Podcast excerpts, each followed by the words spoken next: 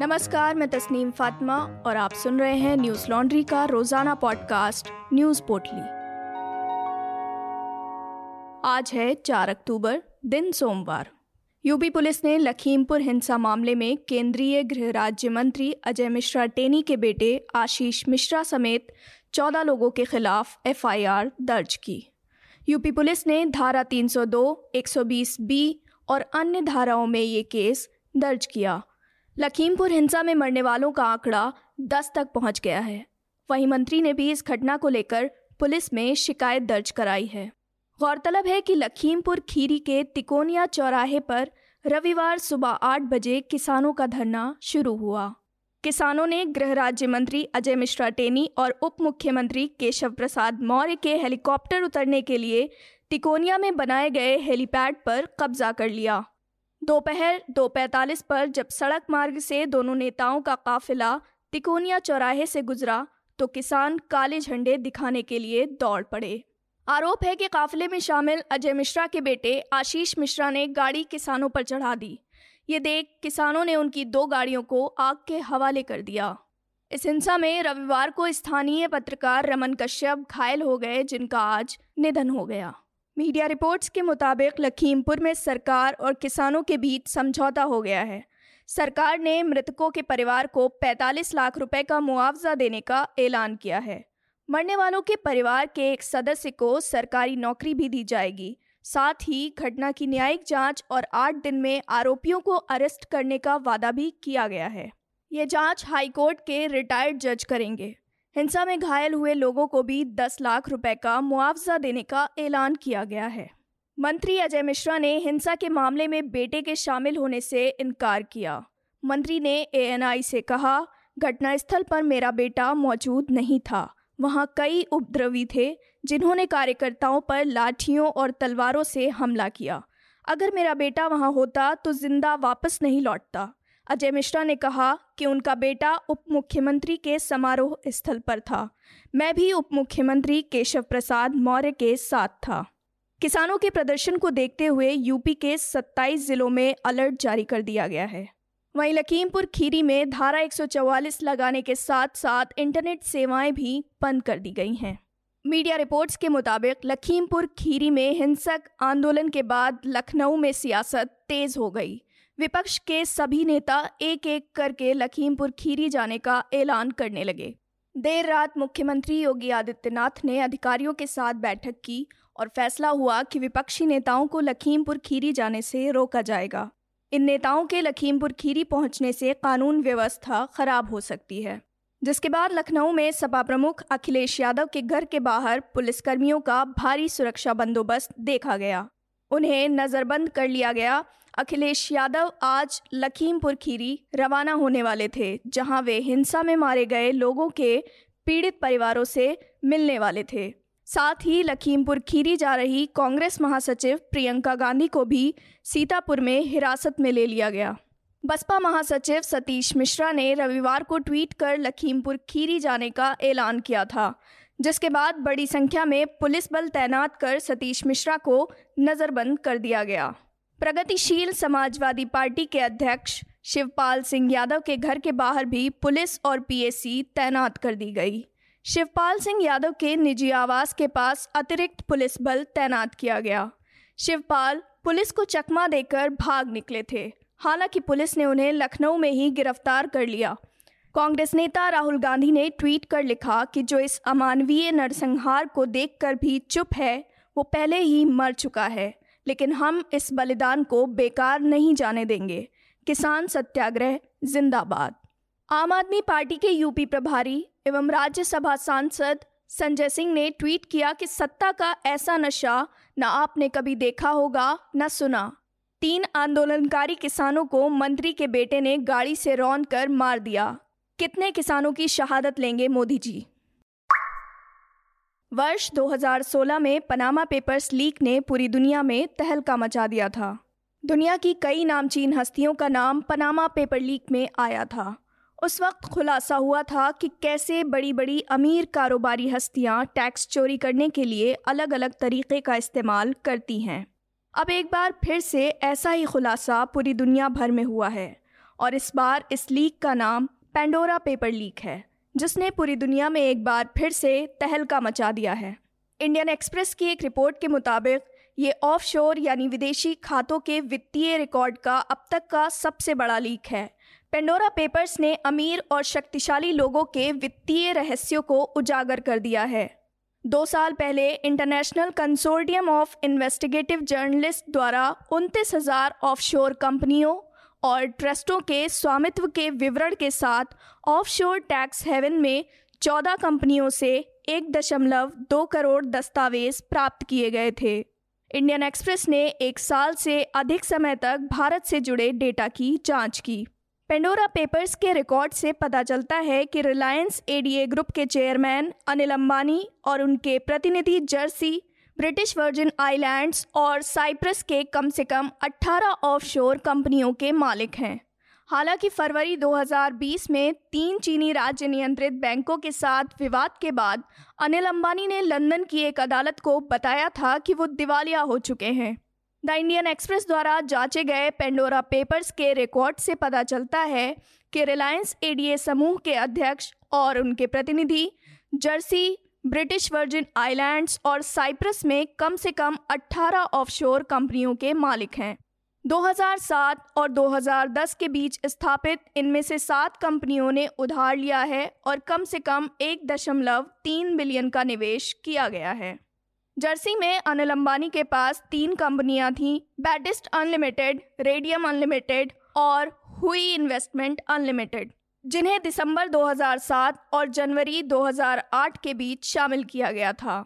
अनिल अंबानी के अलावा भारत में क्रिकेट के भगवान कहे जाने वाले सचिन तेंदुलकर, नीरा राडिया, समीर थापर, सतीश शर्मा, जैकी श्रॉफ, नीरव मोदी की बहन पूर्वी मोदी, किरण मजूमदार शॉ आदि का नाम अभी तक सामने आया है। इंडियन एक्सप्रेस के अनुसार 300 से अधिक भारतीय नामों में से 60 प्रमुख व्यक्तियों और कंपनियों की ऑफशोर होल्डिंग्स की जांच और पुष्टि की गई है। दिलचस्प बात यह है कि टैक्स चोरी से जुड़े 14 सर्विस प्रोवाइडर्स के दस्तावेजों में से ऐसे लोगों का नाम दिखता है जिनका काम ही इसे रोकना है, जिनमें पूर्व रेवेन्यू सर्विस ऑफिसर, पूर्व टैक्स कमिश्नर और पूर्व सैन्य अधिकारी तक शामिल हैं। इस पेपर लीक में दुनिया भर के शक्तिशाली और अमीर लोगों के नाम सामने आए हैं, जिसमें जॉर्डन के किंग अब्दुल्ला द्वितीय, चेक गणराज्य के प्रधानमंत्री आंद्रेस बाबिस, अजरबैजान का सत्तारूढ़ अलीयेव परिवार, डोमिनिकन गणराज्य के पूर्व राष्ट्रपति, पाकिस्तान के कई वर्तमान और पूर्व मंत्री, ब्रिटेन के पूर्व प्रधानमंत्री टोनी ब्लेयर और उनकी पत्नी, यूक्रेन, केन्या और इक्वाडोर के राष्ट्रपति आदि प्रमुख रूप से शामिल हैं। भारत, रूस, अमेरिका और मेक्सिको समेत कई देशों के 130 अरबपतियों के नाम भी इस रिपोर्ट में उजागर किए गए हैं। ICIJ ने रविवार को ट्वीट कर बताया कि पेंडोरा पेपर की जांच 117 देशों के 600 रिपोर्टर्स ने मिलकर की। देश भर में पिछले 24 घंटों में कोविड-19 के 20,799 केस सामने आए हैं। साथ ही एक्टिव केसों में कमी आई है। वहीं पिछले 24 घंटों के दौरान 180 कोरोना संक्रमितों की मौत हुई है। अब तक कुल 4,48,997 लोग कोरोना के चलते जान गंवा चुके हैं। केंद्रीय स्वास्थ्य मंत्रालय के आंकड़ों के मुताबिक इस दौरान 26,718 लोग ठीक भी हुए, जिससे सक्रिय मामलों की संख्या घटकर 2,64,458 हो गई। अब तक कुल 3,31,21,247 लोग वायरस को मात देने में सफल रहे हैं। देश में सक्रिय मामलों की संख्या कुल मामले के 1% से नीचे 0.78 पर आ गई है, जो कि पिछले 200 दिनों में सबसे कम है। वर्तमान में रिकवरी रेट 97.89% है। यह मार्च 2020 के बाद सबसे अधिक है। साप्ताहिक संक्रमण दर पिछले 101 दिनों से 3% के नीचे बनी हुई है। मौजूदा समय में यह 1.63% पर है। दैनिक संक्रमण की बात की जाए तो ये 2.10% पर है, जो पिछले 35 दिनों से 3% के नीचे है।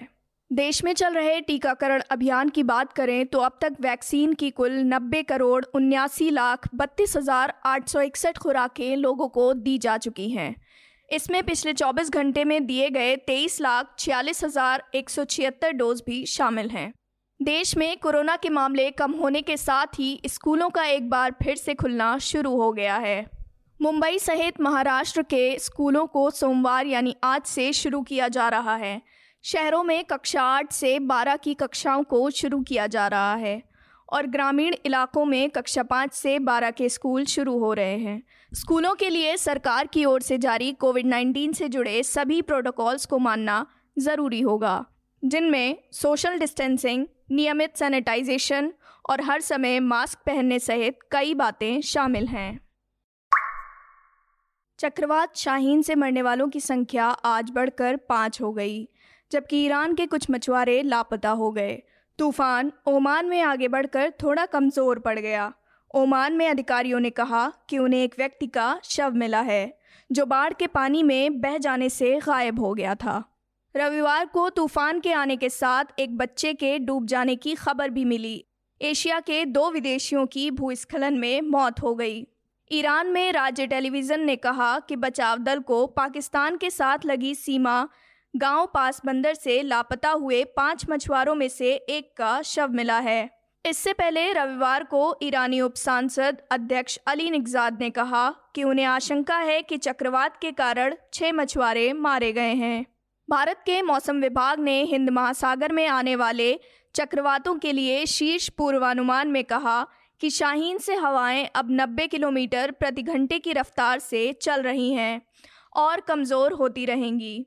मौसम विभाग ने भविष्यवाणी की कि आने वाले घंटों में तूफान एक उष्णकटिबंधीय अवसाद में कमज़ोर हो जाएगा। शाहीन ने 150 किलोमीटर प्रति घंटे की रफ्तार से चलने वाली हवाओं के साथ लैंडफॉल बनाया है। ओमानी राज्य टेलीविज़न ने बाढ़ वाले राजमार्गों और घाटियों की तस्वीरों को प्रसारित किया, क्योंकि तूफान ने ख़ासतौर से अधिक उथल पुथल मचाई है। अब शाहीन संयुक्त अरब अमीरात पहुंच गया है। अबू धाबी और दुबई के निवासियों को चेतावनी जारी की गई थी कि तूफान आ रहा है। इस बीच दुबई में एक्सपो 2020 में कुछ समस्याएं पैदा हो सकती हैं, क्योंकि दुबई के मैदानी इलाकों में रविवार से तेज़ हवाएं चल रही हैं। सुप्रीम कोर्ट ने सोमवार को नोएडा एक्सप्रेस स्थित एमराल्ड कोर्ट प्रोजेक्ट के 40 मंजिला दोनों इमारतों twin tower, apex tower number 16 और सियान टॉवर नंबर 17 को गिराने के अदालत के आदेश को बरकरार रखा है। कोर्ट ने सुपरटेक द्वारा दायर संशोधन आवेदन को खारिज कर दिया है। जस्टिस DY चंद्रचूड़ की अध्यक्षता वाली पीठ ने सुपरटेक को किसी तरह की राहत देने से इनकार कर दिया। सुनवाई की शुरुआत में सुपरटेक की ओर से वरिष्ठ वकील मुकुल रोहतगी ने सवाल किया कि आखिर ये याचिका विचार योग्य कैसे है। जवाब में रोहतगी ने कहा कि वो अदालत के आदेश का पालन करने की बात कर रहे हैं। वो सियान टॉवर नंबर 17 को गिराने को तैयार हैं। रोहतगी का कहना था कि इस टॉवर को गिराने से 2 टॉवरों के बीच की दूरी और हरित क्षेत्र आदि मापदंड पूरे हो जाएंगे। जवाब में पीठ ने कहा, ये तो वही बात हो गई कि आदेश का अनुपालन करने की मांग कर रहे हैं, लेकिन आदेश आपकी शर्तों के मुताबिक हो। रोहतगी का कहना था कि वो ये नहीं कह रहे हैं कि आदेश का पालन नहीं करना चाहते, बल्कि वो इस मामले में संतुलित नज़रिया अपनाने की मांग कर रहे हैं। वहीं RWA की ओर से वरिष्ठ वकील जयंत भूषण ने सुपरटेक की याचिका का विरोध किया। दरअसल सुपरटेक की ओर से प्रोजेक्ट में संभावित बदलाव की रूपरेखा पेश की गई थी। गौरतलब है कि 31 अगस्त को जस्टिस DY चंद्रचूड़ और जस्टिस MR शाह की पीठ ने इलाहाबाद हाईकोर्ट द्वारा पारित उस आदेश को बरकरार रखा था जिसमें दोनों टावर को गिराने का आदेश दिया गया था। सुप्रीम कोर्ट ने सुपरटेक को एमराल्ड कोर्ट प्रोजेक्ट के इन 2 टावरों को 3 महीने के भीतर गिराने का निर्देश दिया था। सुप्रीम कोर्ट ने साथ ही ये भी कहा था कि गिराने का काम नोएडा के अधिकारियों की देखरेख में होगा। सुपरटेक को इस मद में होने वाले खर्च का वहन करना होगा।